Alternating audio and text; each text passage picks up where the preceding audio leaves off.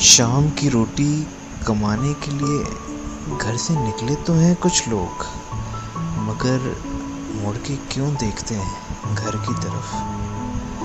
आज बाज़ार में भी जाना पहचाना सा वो शोर नहीं। सब यूँ चलते हैं कि जैसे ये ज़मीं कांच की है। हर नज़र नज़रों से कतराती है। बात खुलकर नहीं हो पाती है। सांस रोके हुए हर चीज़ नज़र आती है। आज ये शहर एक सहमे हुए बच्चे की तरह अपनी परछाई से भी डरता है।